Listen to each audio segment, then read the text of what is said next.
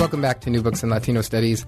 I'm David James Gonzalez, the host of the channel, and today I'm speaking with Arlene Davila, author of Latinos Inc., The Marketing and Making of a People, published by the University of California Press in 2001, and recently re released in 2012 with an updated preface and forward. Dr. Davila is a full professor of anthropology.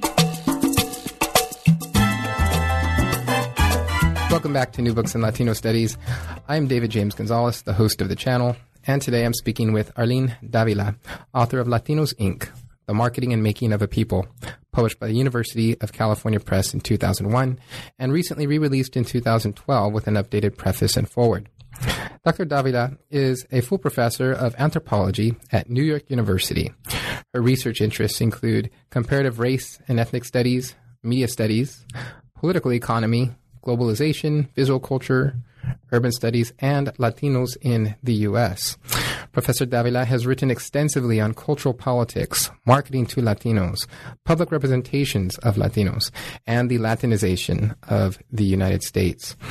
Her books include Sponsored Identities, Cultural Politics in Puerto Rico, published in 1997, Latinos Inc., which will be our conversation today, initially published in 2001, Barrio Dreams, Puerto Ricans, Latinos, and the Neoliberal City. That was published in 2004.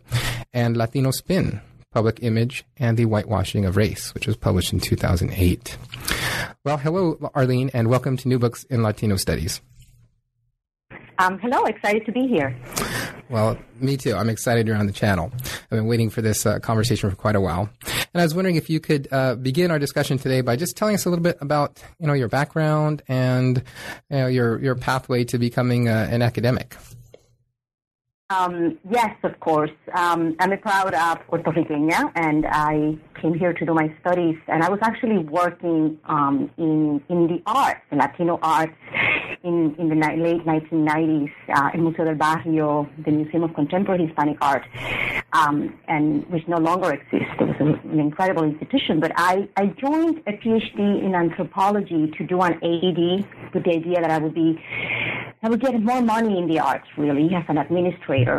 Mm-hmm. This was back when CUNY had um, open admission, allowed non-matriculated students to take classes with PhD students. And mm. I looked at that time you know, what a great opportunity because, you know, there were a lot of people in my position that didn't necessarily want to be in academia, but had the opportunity. And many of us did turn into academia that way, and it was a very diverse space. And I, that opportunity is no longer available. Um, I see how PhD programs have become so professionalized, and, and that's the big problem I feel because it really limits who can access them. But but it was um, that's how uh, all of a sudden um, uh, I was bitten by the academic bug because I felt that through uh, my courses I was beginning to see my cultural work in these institutions more critically, specifically because I was working in the midst of multiculturalism and a lot of the identity politics in the arts were kind of, it was a very interesting space to be working in the arts and also mm-hmm. be taking classes anthropology. So that's how it all started. Um, then all of a sudden I just I got a grant to do my my first uh, my dissertation, and I continued, and that's how it all started. But it is not because I wanted to be a professional scholar, and I still uh. don't think of myself that way. And I tell my students, you know, uh, it's okay if you don't, you know, I, I, I think it's important to, to not take, not take academia too seriously sometimes. I think we do. Um, but anyways, that's another conversation.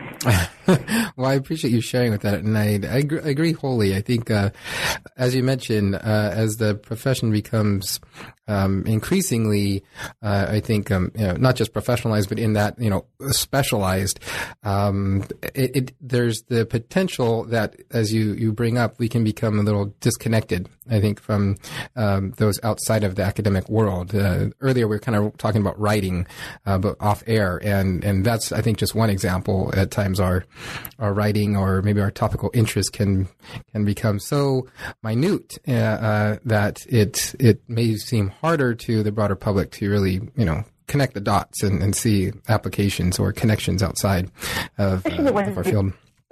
You have to always be involved with communities and with the pulse of everyday life, you know, mm-hmm. um, and that's it's such a rich, a rich space in which to be working today.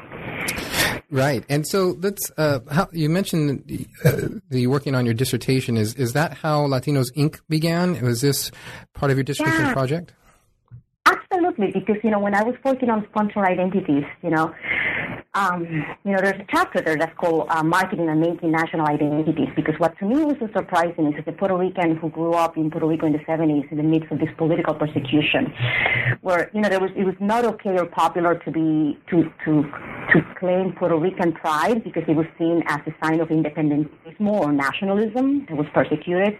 And then to return in the 90s and kind of see, you know, when I was doing my dissertation, to see how all of a sudden Puerto Rican culture was, was hot, was popular, you know, right. and, and, mm-hmm. were, and there were festivals and there was this effervescence, right, at the local level. And um, and I began to realize that a lot of that was fueled by um, you know marketing campaigns, you know, um, that were really um, at the time, you know, providing a space for cultural groups to to to organize around different versions of Puerto Rican identity. And and surprisingly, a lot of those campaigns were um, developed by nacionalistas who couldn't get jobs in the government, so they just were doing this through the private sector, and all of a sudden popularizing Puerto Rican identity, you know. Mm. And I, I was you know, wow, I wonder if the same thing is not is happening in the context of the United States with Latinos. And uh, and I was very curious because this is also the moment of the Latin boom, the late 1990s, when you have you know J Lo and Ricky Martin and you know Right. and the whole right? And then in, in scholarship, a lot of people were talking about cultural citizenship and kind of like a lot of boosterism around the coming of Latinos through cultural space in, in cultural and symbolic spaces, and and I wanted to explore that, but also I always had a, some skepticism that you know that a lot of what I was seeing was more buzz than reality. But I um, but I knew that, that that that marketing would be an interesting space because it was in Puerto Rico, um, and of course you know it had to be even more so in in, in, in the United States. What I didn't know is whether I could access it, you know, because when you think Right. about know, Hispanic marketing, Latino marketing, it's like a nationwide industry. How would you access it, right? Right. Um, to my surprise, you know, it was just a matter of a couple phone calls. You know, the Red Book that listed all the advertising agencies had a small section on Hispanic marketing agencies, many of them in New York City, and I just picked up the phone, and a couple people didn't respond my calls, but but one person did, and she kind of opened up. I'm like, wow, what a great idea, and uh, and I was immediately uh, I had immediate access. There was a lot of interest from them because they felt that they wanted to be validated what they were doing. And also, this has been made. This is also at the same time that the Association of Hispanic Advertising Agencies was coming to was, was becoming coming into being. So there were a lot of opportunities for for following that conference and meeting a lot of the other um, advertisement people in marketing nationwide because people were getting together um, through conferences um, through this new space, professional space. So, so yeah, but it all started from from that one chapter in sponsor identities, looking at the role of marketers in uh, fueling Puerto Rican identity. Absolutely. And you, you mentioned how um, you know the book kind of begins with uh, establishing the basis of the Hispanic marketing and advertising industry, and uh, a real key component. And uh, maybe you can you can correct me, but maybe the primary argument of the book is you know the role of of those people, of those within the Hispanic marketing and advertising industry, in shaping public perceptions. You know, actually, right, the, the, the strong influence they have in those public rep, uh, prep, um, perceptions and representations of what constitutes Latino identity and culture. So, could you talk uh, a bit about um, you know those people, you know those that were involved in the establishment of a Hispanic marketing industry? Uh, what were some of their motivations, and particularly what's been their enduring influence on how we even now, you know, the, the public, the people outside of that marketing intelligentsia, right, um, vision and understand what Latino culture is. Yeah, yeah, there's a lot there. Um, yeah, um, the, the Cuban, the Cuban contingent, you know, um, it was it's fascinating to see how these, you know, global industries, you know, have, you know, founders and pioneers, and you know, oftentimes are, you know, are born serendipitously. But in the, in the case of Hispanic marketing, you know, it could be traced to, you know, these Cuban pioneers, many of whom had contacts with corporate America back in Cuba, uh, because they worked more or less in that industry. Uh, it's important to remember that, that Cuba was a very important cultural player in terms of producing um, television and advertisement for the Americas before the revolution. So, so that many of these Cuban pioneers were very versed with the idea of a kind of pan Latinidad mm-hmm. because they were already that idea for American corporate clients that they were represented in Cuba.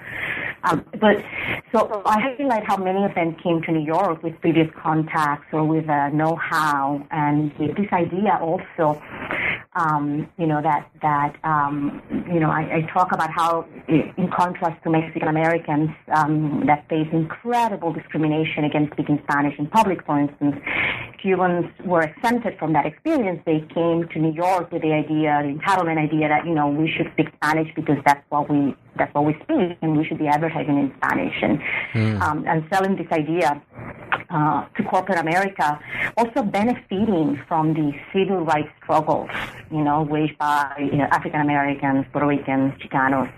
Um, that also opened up a space in corporate America for all of a sudden, you know, to have corporate accounts and clients and people interested in, you know, ethnic consumers, you know. So they also benefited from that, you know, not only from the previous contacts, but also the political moment um, where all of a sudden this, there was a, a political imperative, right? right. That they also um, played into, you know, uh, this idea that, you know, many of them also saw themselves as part of that movement, you know, well, we, we're defending, you know, Latinidad, Latinos and Hispanics, you know, by, by claiming our equal space on the table. Um, um, let me think. Um, so, so yes, yeah, so that was, that was, um, that, that's really key because, you know, I talk about, the kind of ironies then, you know, that, that, that were central foundation of this industry because for years and, you know, arguably today, you know, remains very controlled by, you know, Latin American, you know, first generation migrants, you know, people with very lot of connections with global advertising industries in, you know, now, now increasingly from Latin America, Mexico.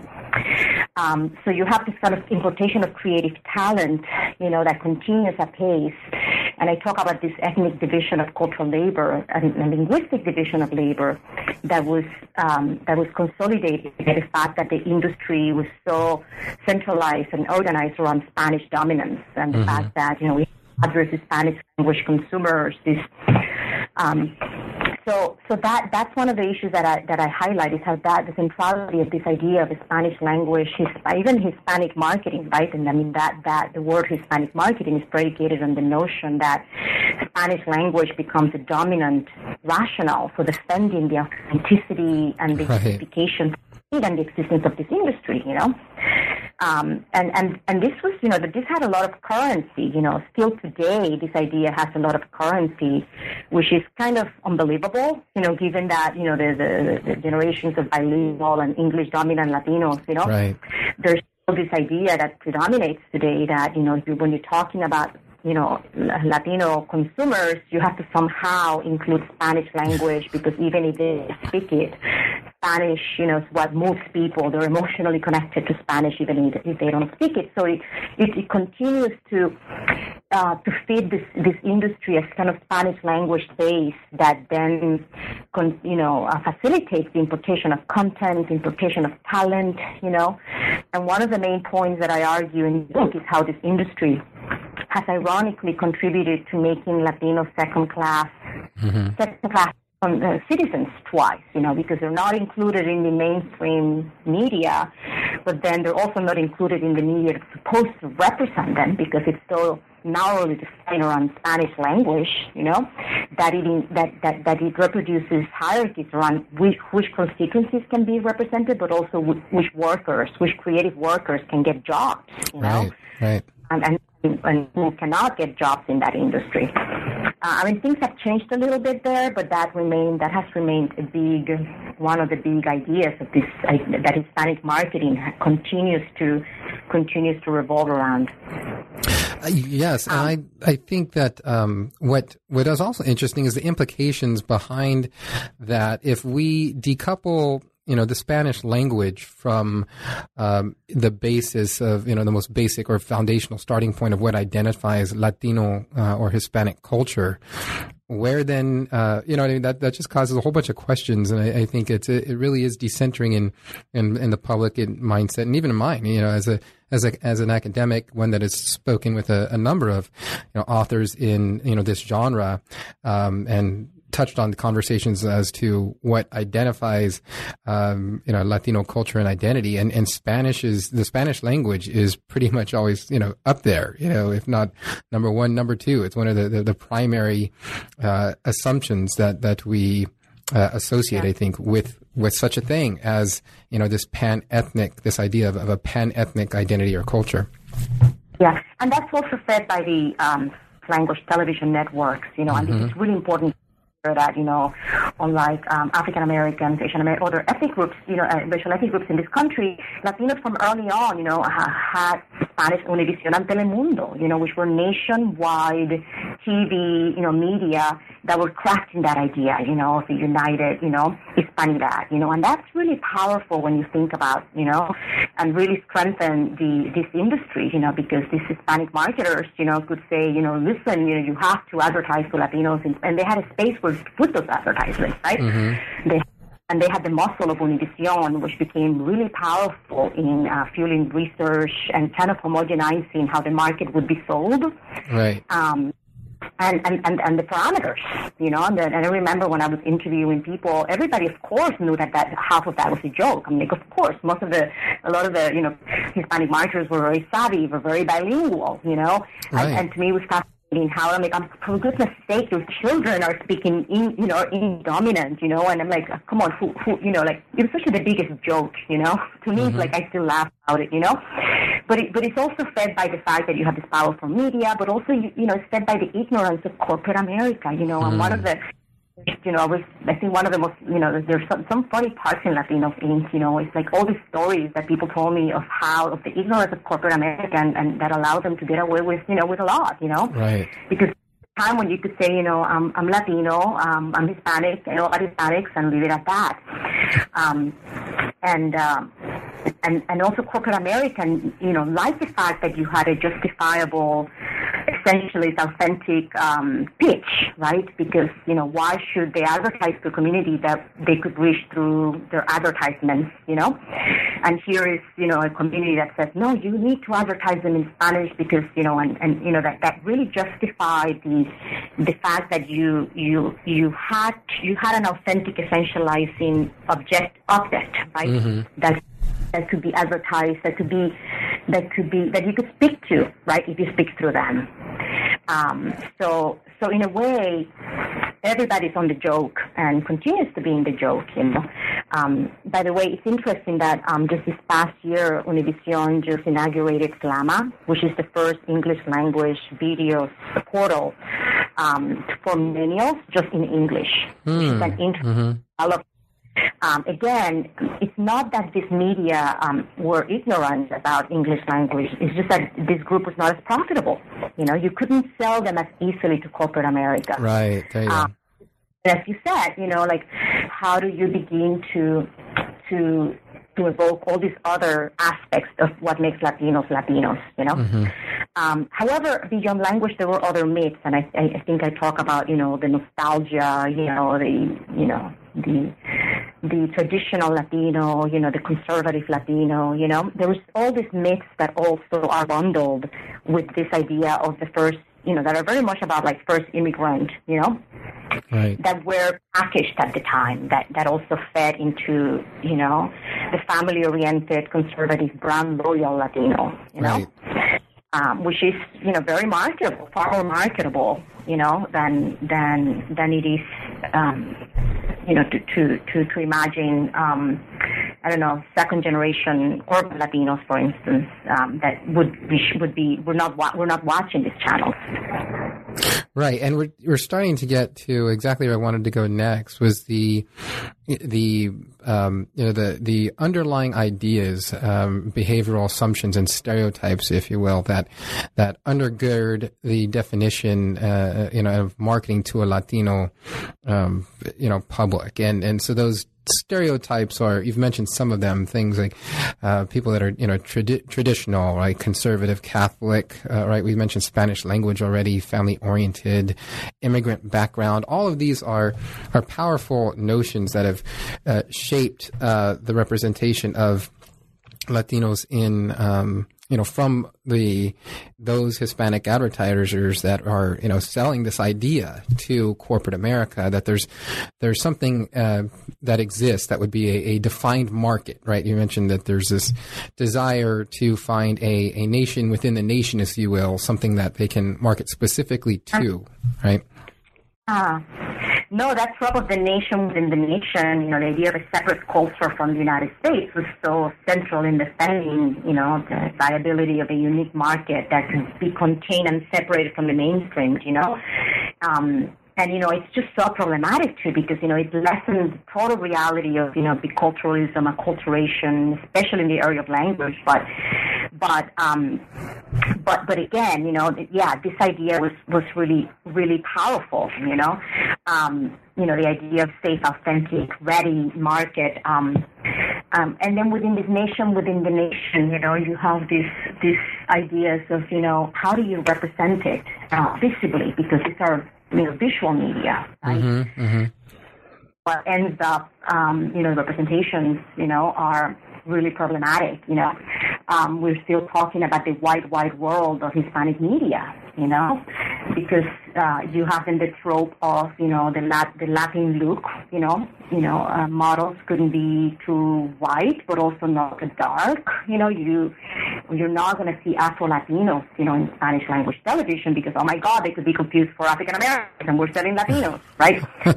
you have you know, few Afro Latinos maybe are, are either personalities like Celia Cruz, you know, people representing themselves but not representing Latinos. You know, you don't see Indo Latinos unless it's for liability lawyers, you know, those kinds of more um, but aspirational images for aspirational dudes, you know, you have this, you know, Latin look that became so, um, you know, so hegemonic, you know.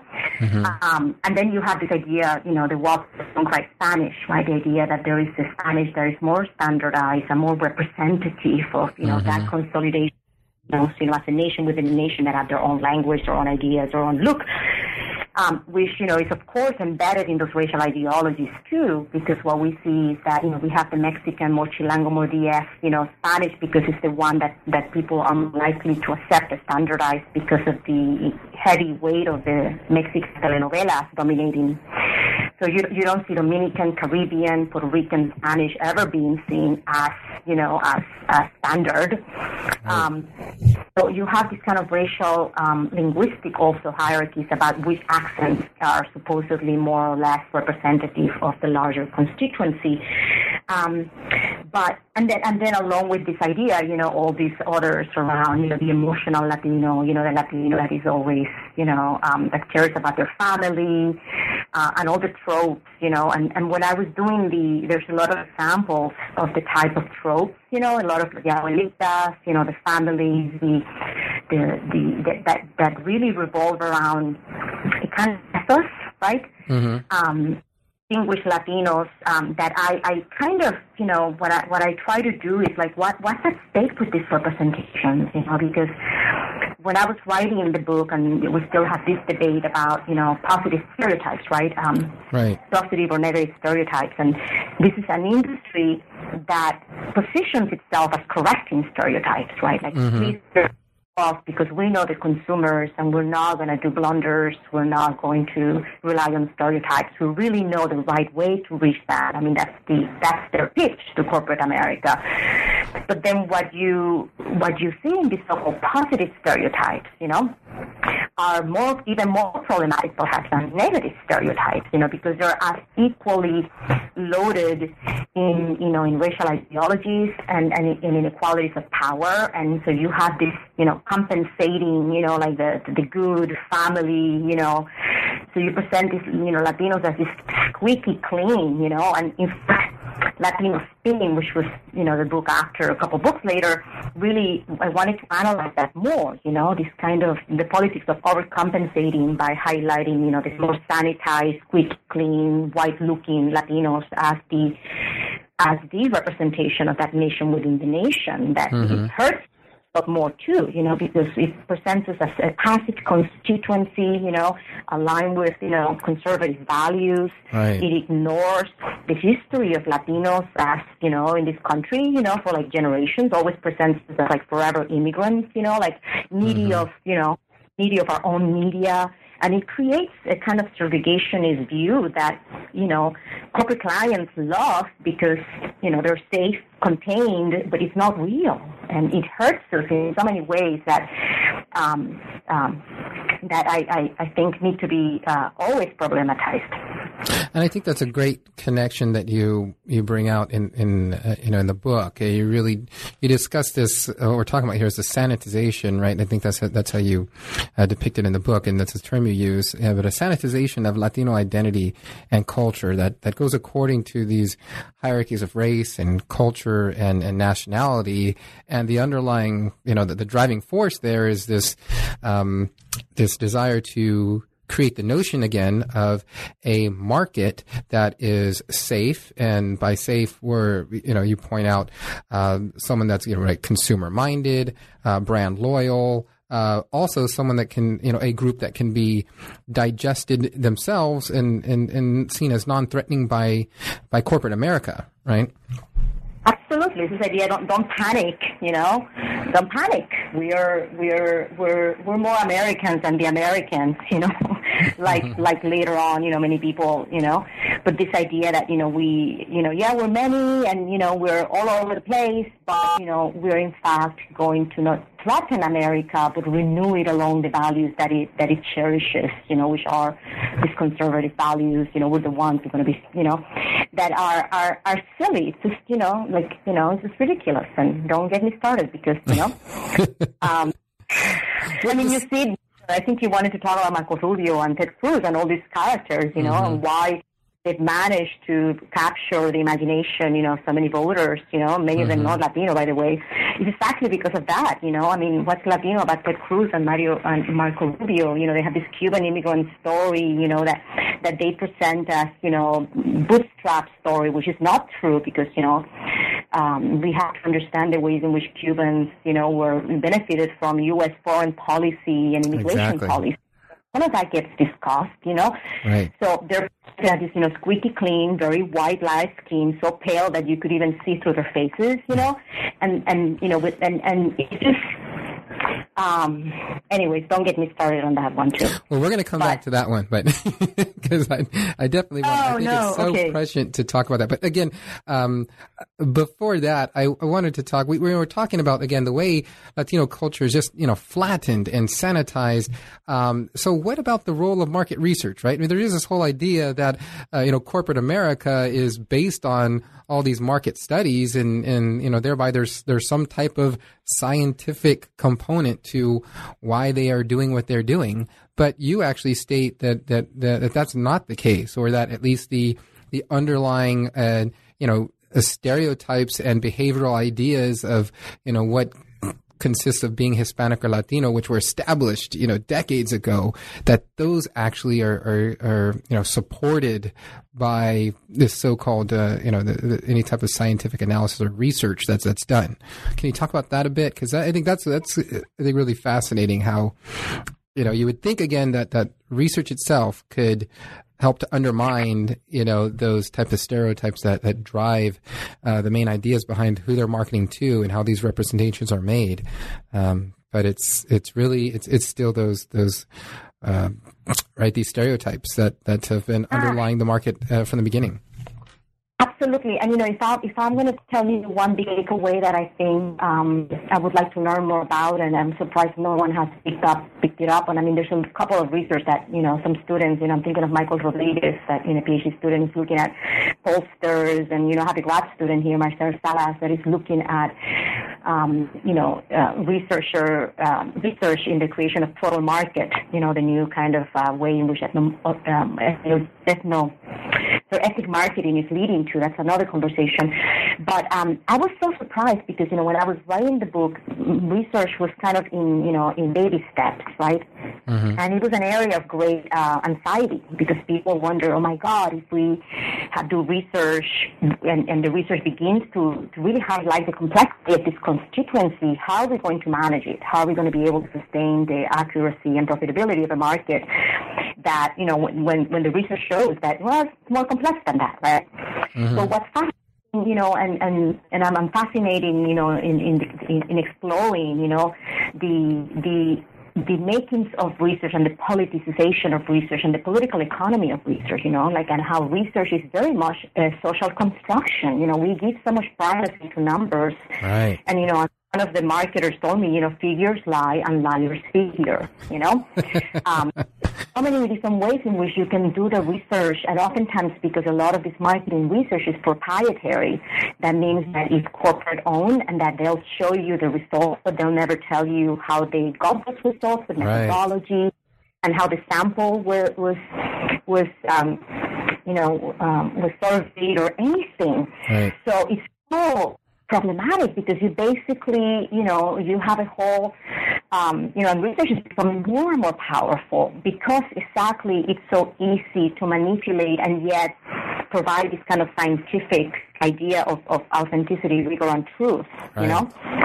Um, but this is not only in marketing, it affects pollsters, you know, it affects poli- politics. It's become, you know, research has become, you know, the figure that, you know, where Latinos are um, are most, you know, manipulated, you know. Mm-hmm. But, you know, as you could really say anything about Latinos because, you know, as I remember interviewing somebody at the Pew Hispanic Center, and, you know, who basically admitted, listen, you could say anything about Latinos because right. Latinos are the number, are the fastest growing, um, so many of us that you could say that Latinos are the are rising in home ownership, are rising in coke drinking, or rising on anything because they're always rising. There's too many of us, you know.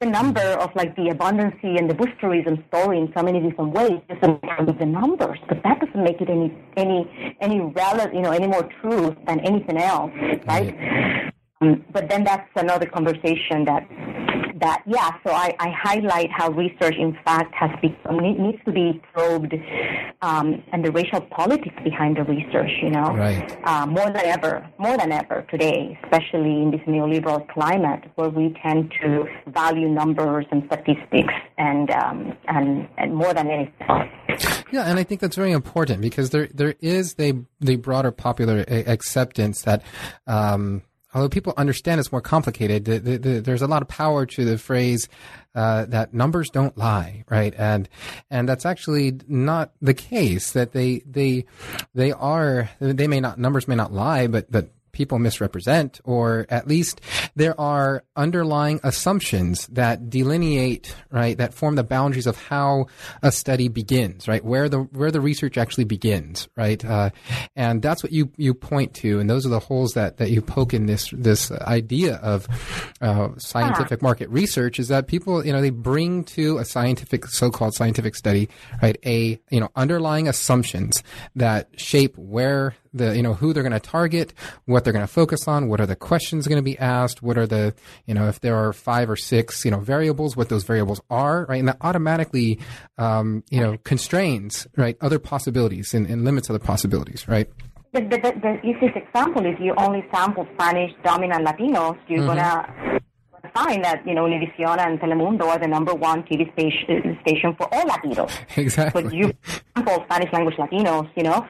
So that's you know there's so many so many cases like that, you know, um, where you know you have the results represented as all Latinos, yet the sample is either you know regionally bounded or linguistically bounded, or you know there's matters of class. I mean, there's so many ways in which you can cut the pie when Latinos are concerned to get what you want um, in terms of the results and what you're trying to sell and market. Mm-hmm.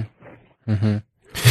And there's um, so there's two parts to um, you know the marketing and, and making of you know Latinos. There's and, and how advertisers try to reach them. Right there's um, both the, the, the attempt to reach that market that they've defined as Latino and Hispanic, and at the same time, you know, those um, those representations expend, extend beyond that group, right, and present images of Latinos and, and culture to you know, a non-Hispanic audience. So one thing that um, that I'm interested in, and the, the, book talks about, is the actual role of Spanish language programming on, you know, t- the TV networks we've mentioned, uh, Univision and Telemundo. Um, so I want you to talk a bit about to whom that is like what people and to what extent do these shows or have they influenced right the notions of Latino identity and culture for that target market group for Latinos themselves right um, uh, yeah. No, I mean, one of the uh, most incredible ironies that I still don't understand is, is how we have a Hispanic, a vibrant Hispanic marketing industry that sells itself on the basis of targeting U.S. born Latinos. You know, the idea is that you can't just translate an ad from English, nor can you just import an ad from Mexico and pretend to reach U.S. consumers, that there's something different about U.S. Latinos, right? Mm-hmm an industry that believes that at the same time that continues to you know import you know like place the ads in a media environment that is dominated by imported programming and there's an idea that well no it's, things are different now because there's a lot of us based productions you know in miami and that is true but oftentimes they are you know with imported actors and actresses and talent you know because right. it, because within this media medium of, of Spanish language, right, that limits the represent, you know, limits the, the content, you, know. So you have now that Spanish language television has become more diverse. You have Colombian productions, for instance, you know, have productions from other parts of Latin America, but you still have that kind of imported content. And then the ads, right? So it doesn't kind of make sense sometimes. Like, how could a corporate America be so blinded, you know, that they, you know, that they mm-hmm. buy both, you know, but um, but yeah, no, I mean, I, what, what's fascinating and what I've seen is that you know there's incredible. There's been a lot of criticism about you know this, the wide world of Spanish language television. You know, this past couple of years, you know, there's been incredible backlash. You know, when you may recall the big debate when the Univision anchor was um, the first time because you know they do this all the time. You know, that they make fun. They have all this you know racial insensitive language and representations, and you know uh, the whole brouhaha over Michelle Obama being compared to an, a Planet of the Apes character. Mm-hmm. I think mm-hmm. that was like two years that led to the to you know the the firing of this of this anchor. I mean that was kind of huge, you know. But that was because people are saying it's, it's enough, you know uh, we can put up with this, you know. Um, and there's now, I believe, in the, the, Association of Hispanic Journalists, Hispanic Journalists has a has a task force to look at Hispanic media more carefully. Um, uh, but but this this backlash also, I think, is, is you know has hemispheric components because you know there's now a lot of you know Afro Latinos, you know, and you know mm-hmm. indigenous movements, you know, throughout the Americas that are also criticizing the, the white space of their televisions, you know, the white productions and the use of blackface in Latin America. I mean, it's kind of scandalous, but there's so many comedians, you know, in Latin America that, you know, that still don blackface. And, and there's, I think that there's a renewed, and I, and I, and I speak about this because given that there a lot of the content of the Spanish television in the United States is, is imported, right? There are implications, uh, there are hemispheric implications when we begin to talk about, when we begin to challenge this media to be, um, to, to, to to step up, you know, and and and and and, and, and, and at all levels, you know. So mm-hmm. um, so I'm hopeful of the moment, you know, that I think people are becoming more sensitized. Um, people are raving about the new Celia Cruz telenovela, which I've just seen glimpses of. So that's kind of a major thing too, you know. Um, you know, a black woman and, you know, uh, Cuban American. That's that's incredible story. You know that that you know we have so many stories that could be that could be told in this medium, and um, not an excuse to be um, to be uh, to be uh, trafficking on on on all stereotypes. I don't mm-hmm. know if this answers, but but I think that if, if you know if you're asking me what do people see and what do they learn about Latinos when they turn television, it's still very unfortunate. I mean, thank goodness Don Francisco is out of the picture, you know, but you have all these you know tropicalizing stereotypes right. that we feed our community, you know, of like, you know, ladies in bikini and, you know, and, and, um, and, and, you know, white blonde, you know, you would think that Latinos are whiter than Scandinavians, you know? Right. You would watch television. And mm-hmm. I mean, and I, I mean, I, I think that's just, that's just unacceptable, you know, right. and I think that there's a lot of groups and uh, social activists on the ground that have been saying so for years, and I think that they're some of them are being finally being heard. Um, and, the, and, and but we need to we need to continue the pressure, you know, mm-hmm. uh, because a lot remains to be done. And indeed, and that's on the Spanish language side. And um, I, I, I know the the book doesn't get too much into this, but I'd invite you to, to comment on it. Um, what about how this these representations play out in English language programming? Because it seems to me, just as I start to think of shows off the top of my head, uh, the George Lopez show, uh, recently, unfortunately, they recently canceled a Cristela uh, Alonzo show, um, and then you know there are other uh, Latina. Usually it's generally Latino, but Latinos and Latinas that are in, um, you know, other English language programming. Uh, so, and it seems to me that on the English language side, um, the shows tend to push the Mexican component of uh, Latino identity and, and culture, um, but that's just things I'm thinking of off the top of my head. Can you talk a little bit about that? Maybe some of the the the differences, both the similarities and the differences you've seen between the representations of Latinos in you know English language programming compared to that of, of Spanish language. Yeah, no, and, and and you have Jane the Virgin, you know, which right, I did, yeah. Mm-hmm. Example that's you know uh, breaking boundaries, um, but no, I mean um, the thing with uh, prime time TV is you know I always get so disheartened, you know, because yeah we're seeing shows like Jane the Virgin and a couple other sprinkled characters, and but that's so little, right? I mean, I'm sure that you've seen this report um, by uh, sponsored by the National Association of Latino Independent Producers that was published, I think, three two years ago, perhaps, um, titled "The Latino Media Gap." And one of the points that they highlight is that um, there's a huge gap in the representation of Latinos in primetime television, both in front and behind the cameras, because right. this is also important talk about. We tend to think about in terms of like, do we see Latinos in, you know, in, in television? Right, right. And important conversation is our, where are the Latino producers, directors, camera people, you know? Those are huge jobs, you know? But, but this report show that, you know, uh, this, you know, we have Latinos growing in consumer power and growing in size so that we could now claim 17% of the U.S. population is Latino. Um, yet relative to these numbers, the representation of Latino in the media is like you know, 1%, 2%, 3%, um, claiming in the report that the Latinos had more primetime coverage in the 60s, in the 50s and the 60s, than relative to the numbers than they do today. Right. I think it's important. Um, this is an important report because it puts numbers. You know, we tend to think we see a couple more shows, but you know, relative to the size of the Latino community, you know, mm-hmm. we are not. You know, we get we're getting peanuts, you know, and it's important that we don't let any, you know, uh, Hollywood or any, you know, anybody out there uh, be misguided because they, because you know, they see Jane the Virgin and they think that Latinos are taking over the television. You know, it's like, oh my God, no, you know, like people of color, and that's like ridiculous. You know, we need to be, you know, we need to be 17% of all characters, you know, mm-hmm. or more. Mm-hmm same with African Americans and people of color. You know, we tend to think that because we have one or two or three shows that are that have finally we have a black lead. You know, when, mm-hmm. when Scandal, black lead in 30 years, and people were like, "Oh my God, now they're gonna take jobs from white actresses." and I'm like, "Oh my goodness."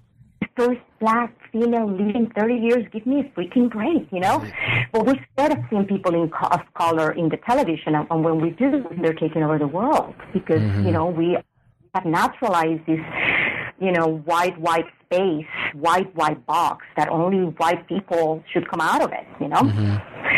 Um, I don't know if that answers your question, but, you know, I, um, I'm, I'm not, I'm not, I'm not very optimistic in anything I see, particularly because, you know, um, my concern has always been to not only talk about representation, one of the big points that sometimes gets lost, that gets lost in Latinos Inc is this critique to the politics of representation. Right. Because, you know, we tend to think that the way we address negative images is through positive images. Exactly. Right? Uh-huh. So we need uh-huh.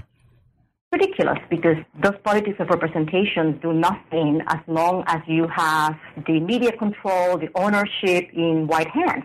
Mm-hmm. And you have why, you know, where Latinos are just consumers and not stakeholders, you know. Mm-hmm. Media that is targeted to them. So we need to change the conversation so that when we talk about media equity, we're not only talking about are we seeing ourselves in television, but also are we getting the jobs? Are we getting the paychecks? Are we getting to vote in the Oscar guilds? You know, are we getting the positions of power? Are we getting, you know, ownership really, you know? Mm-hmm. Because we're talking about jobs and equity. We're talking about the Latinization of the entire media industry. And sadly, what sometimes research shows is that you see more images than you actually see people, you know, our, our involvement in, in, in the profit-making positions, and then that wouldn't be any good. You know, I don't want to see a television where you see more people of color, but it's white people who are profiting from all those images. You know, that's not good. That right. doesn't make me happy. That's not that's not media equity in terms of people of color. Yes, and this this notion of uh, you know equity is, is so important, and it, it, it gets us back to what started to get our conversation heated up uh, earlier. Um, but it's it's the point that you bring out in the, the new preface to to the book. Uh, you mentioned this, you know, the, the lack of um, minority control and ownership of the media, uh, Latinos' general inferiority in the eyes of corporate America, the class and racial disjunctions that exist between producers and consumers. So all of that, as you pointed out, that it, that have actually worsened since the book was published, which again, it is, was published in 2001. We're now in 2015, on the verge of 2016.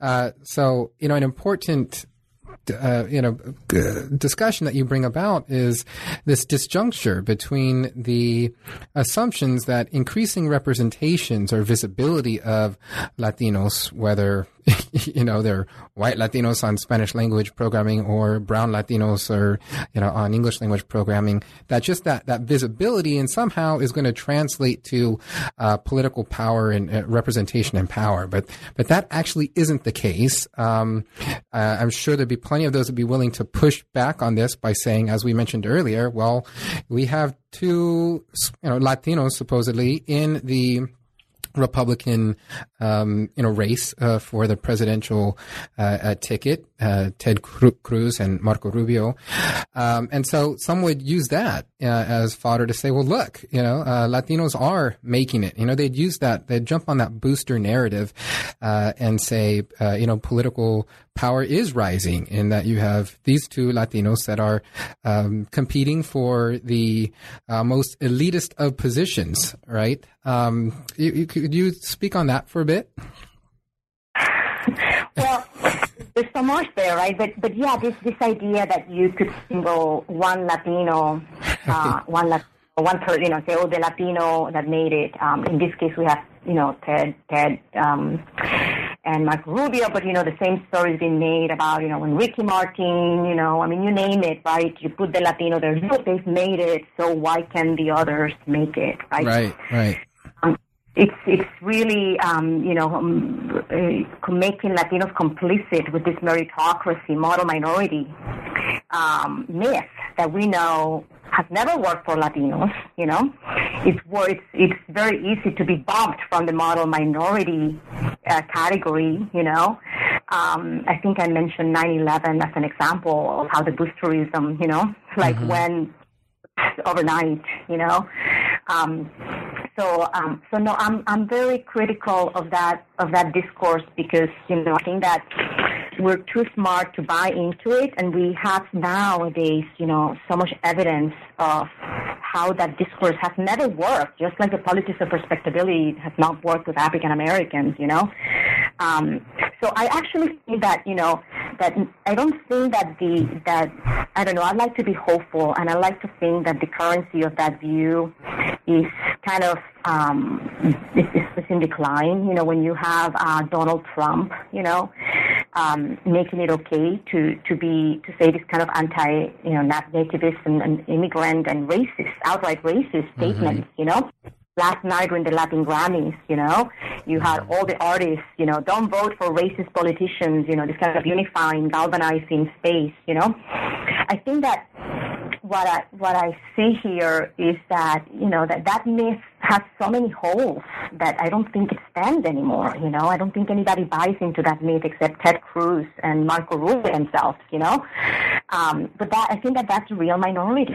You know, because even well, you know, and this is something that I did in Latino Spin in my own books, and I've, you know, when people either, you know, do research with, you know, light-skinned Latinos in corporate America, you know, they too experience racism and, and could they could uh, take over the mantle of model minority until the cows come home, you know. Mm-hmm. But they're gonna, you know, they speak with an accent. They're gonna be, they're gonna think that they're, you know, foreigners, and they're gonna be suspect, you know. But what do you, what do you belong here? They're gonna be suspected that they got there because of affirmative action or something else, you know. Exactly. Like yeah. nobody in this in this context, right? No one is safe. Uh, Latinos are not safe, and I think that it behooves us to kind of engage in the in politics of solidarity.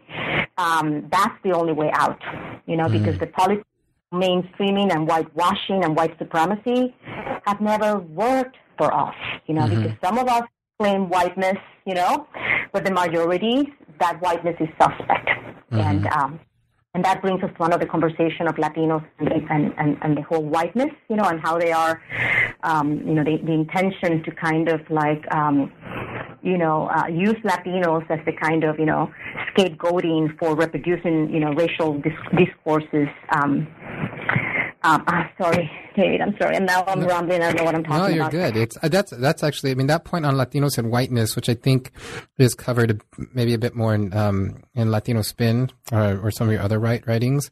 Um, I think is is certainly important because uh, that conversation can be interpreted in, in, a number of ways. I think typically the conversations around Latinos and whiteness um, revolve around Latinos making claims to whiteness, right? Trying to claim a, a white. Um, I think that the Latinos are white, you know, mm-hmm. and how do we account for the white privilege that some of us have, mm-hmm. but also uh, be, be more skeptical about the, his, the historical, you know, the legacy of you know, and, and create and create alliances that make us advance, you know, the agents that advance the dialogue, not agents that contribute to white supremacy, mm-hmm. right?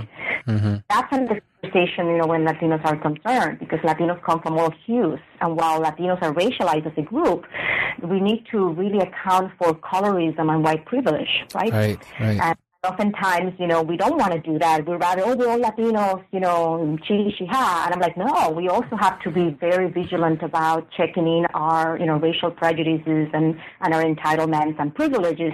And then out of that recognition and spaces that we can really engage in a more fruitful dialogue that is more, that advances the conversation rather than, mm-hmm. you know, turns us into peons of, you know, of, of, of white privilege, which is a terrible thing.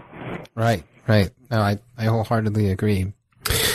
And, um, you know, well, I thank you for, for speaking and, you know, taking time to, to speak on this book. I know the, the book probably seems, I don't know, like you, you wrote this thing a lifetime ago. We were talking a, a little bit, uh, before we came on air about that. But, um, I think it's it's just such an important book because it raises so many concepts that uh, uh, questions about what we take for granted, and it, it, a lot of that has to do with the power of of the media. Although a lot of us like to think that we don't let the media shape our thoughts, uh, just uh, you know, when, when I when I grabbed the book, uh, you know, just recently again and looked at it and then and, and stared at the title for a while, it really made me question, um, you know, the the our notions of you know the, these pan ethnic concepts. And um, it's not that they don't have usefulness, which I think is what your book points out to, you know, a very critical way that it, they are useful, you know, for building solidarity, right? They are useful in a number of ways that can actually be empowering and strengthening, um, as opposed to uh, a lot of what we get though in the media is really things that are produced for, you know, corporate consumption or, you know, really the benefit of a, a very small few. Is that right? Yeah, with Latinos Inc., I'm not, I don't want to imply that Latinos are an invention, that they don't exist, that they're a manufacturer of this industry. Far from it. There's a history, there's a social movement feeding this, this identity. Um, I wanted to question the uh, incredible power that this industry has in defining the conversation of Latinidad and why that is, which of course is the result of the marginality of this group. The fact that Latinos, we don't have stakeholders and the same visibility and political power in other institutions in society, mm-hmm. like um, you know, politics or academia or corporate America or any other spaces. So it, it leaves this industry, Hispanic marketing, as the one brokers of Latinidad that become visible so that whenever there is, we need to find an example of Latino coming of age, right? Mm-hmm. We go to, you know, Hispanic marketing products, right? We go to we go to, to this space to find it. Um, and I think the best example of that was last last week's the, the, very unfortunate HBO documentary, The Latino Explosion, which I was, you know, I died. I'm like, I couldn't watch it, just the title. you know? uh-huh. But if, when you look at the at the documentary, you know, it's just you know the whole the, arg- the whole argument, the good old argument, uh, the Columbine argument of pure come Latinos, and you know the examples of the coming of age is you know the, the Cuban Miami sound machine, you know, act you know musicians and a sprinkle of politicians, but that's all we have, right? Right. So it's important that we question Hispanic marketing and the marketing um, industry as a space that that that that frames the conversation, but it's that's also part of the marginality of Latinos, and we shouldn't celebrate it, but we should question it. Right, right. That's that's a great point. And uh, I wasn't aware of that uh, documentary that you said HBO is where it came out. It's called the Latino Explosion. Okay. I know. and then and then you wonder, you know, this is the 21st century, exactly. and we still have corporate American HBO. I mean, you're talking about representation in mainstream America mm-hmm. that are like passing and giving money and funding projects like that. Mm-hmm. I mean. Mm-hmm. As well, just be you know, be back in you know. I mean, it's, it's just it's just when you see that, then you realize how really far behind we are today, and all the work we need to do. Right. I agree. I mean, if you want to get depressed, watch it. Otherwise, yeah, right. well, maybe I, I, think I'm gonna have to force myself and, and torture myself to sit through it. But uh, I don't know. I'll probably find a time when I'm maybe I'm more upbeat. I have to, I couldn't watch it. I just saw the whole the whole. I mean, if you look at the one minute trailer, you kind of get the you know it's it's the same kind of regurgitated images. And you mm-hmm. fact, that know that, that that made me write Latinos Inc. Um, years ago. I mean, mm-hmm. that historism around the Latin explosion. It's kind of the same idea regurgitated today in the 21st century. Gotcha. Right. Well, I wanted to, uh, before we close up, I wanted to give you some time to talk a bit about what you're working on now. Yes, uh, I'm so happy. I've, I've, actually just turned in this book on shopping malls in Latin America, mm. and um, I had a lot of fun writing it. And in fact, I think it's the book that most closely resembles what I kind of did in Latinos Inc. In that, you know, then I was in, immersed myself in the industry of you know Hispanic marketers, and for this new book, I entered the world of you know shopping mall developers. You know, there's you know mm-hmm. the international shopping malls has a vibrant um, regional campus in Latin America. There's a lot of developers. I even took a course, uh, you know, in Mexico. They have a University of Shopping Malls. Oh, wow. um, organized by the International Council of Shopping Malls. I mean, it's unbelievable. But it's really about the, the ways in which the structures are reshaping both the class and spatial politics um, in Latin America. Um, and I, I, was fascinated um, by this industry and how it works, how it and, and, and, and, and its effects, right? In, in a lot of the research is in Bogota, Colombia, but also I have a lot of comparative perspectives um, from, from the area. I'm very excited about it. It comes out in February um, with UC Press. Oh, great. I'll be looking forward to it. Yes. Well, thank you for sharing that. And thanks again so much for taking time uh, to come and, and talk about what is truly, I think, is be you know is a, a, a, it's not old enough to be a classic, but it's definitely one of the, the key pieces of literature I think uh, in scholarship that that most of us are introduced to, whether we are studying Latino studies or media studies or you know cultural studies. Uh, it's just um, you know it, it's had a, very I think enduring role, and the you know just the fact that it was re-released uh, you know just a few years ago by UC Press uh, you know speaks to that. So thanks again for your, your time, Arlene, and for for coming on uh, to New Books in Latino Studies. Thank you so much. It's been a lot of fun speaking with you today. Same here. Thanks again. Thank you for tuning in to New Books in Latino Studies. I'm David James Gonzalez, the host of the channel, and I hope you have enjoyed my conversation today with Arlene Davila, author of Latinos Inc., The Marketing and Making of a People. Published by the University of California Press in 2001 and re-released in an updated edition in 2012. If you'd like to get a copy of Dr. Davila's book, I encourage you to do so by following the link at, on our New Books in Latino Studies page, which will take you to Amazon. Also, if you'd like to contact us, please send us an email at newbooksinlatinostudies at gmail.com or feel free to reach out to us on social media through Facebook or Twitter. Thank you.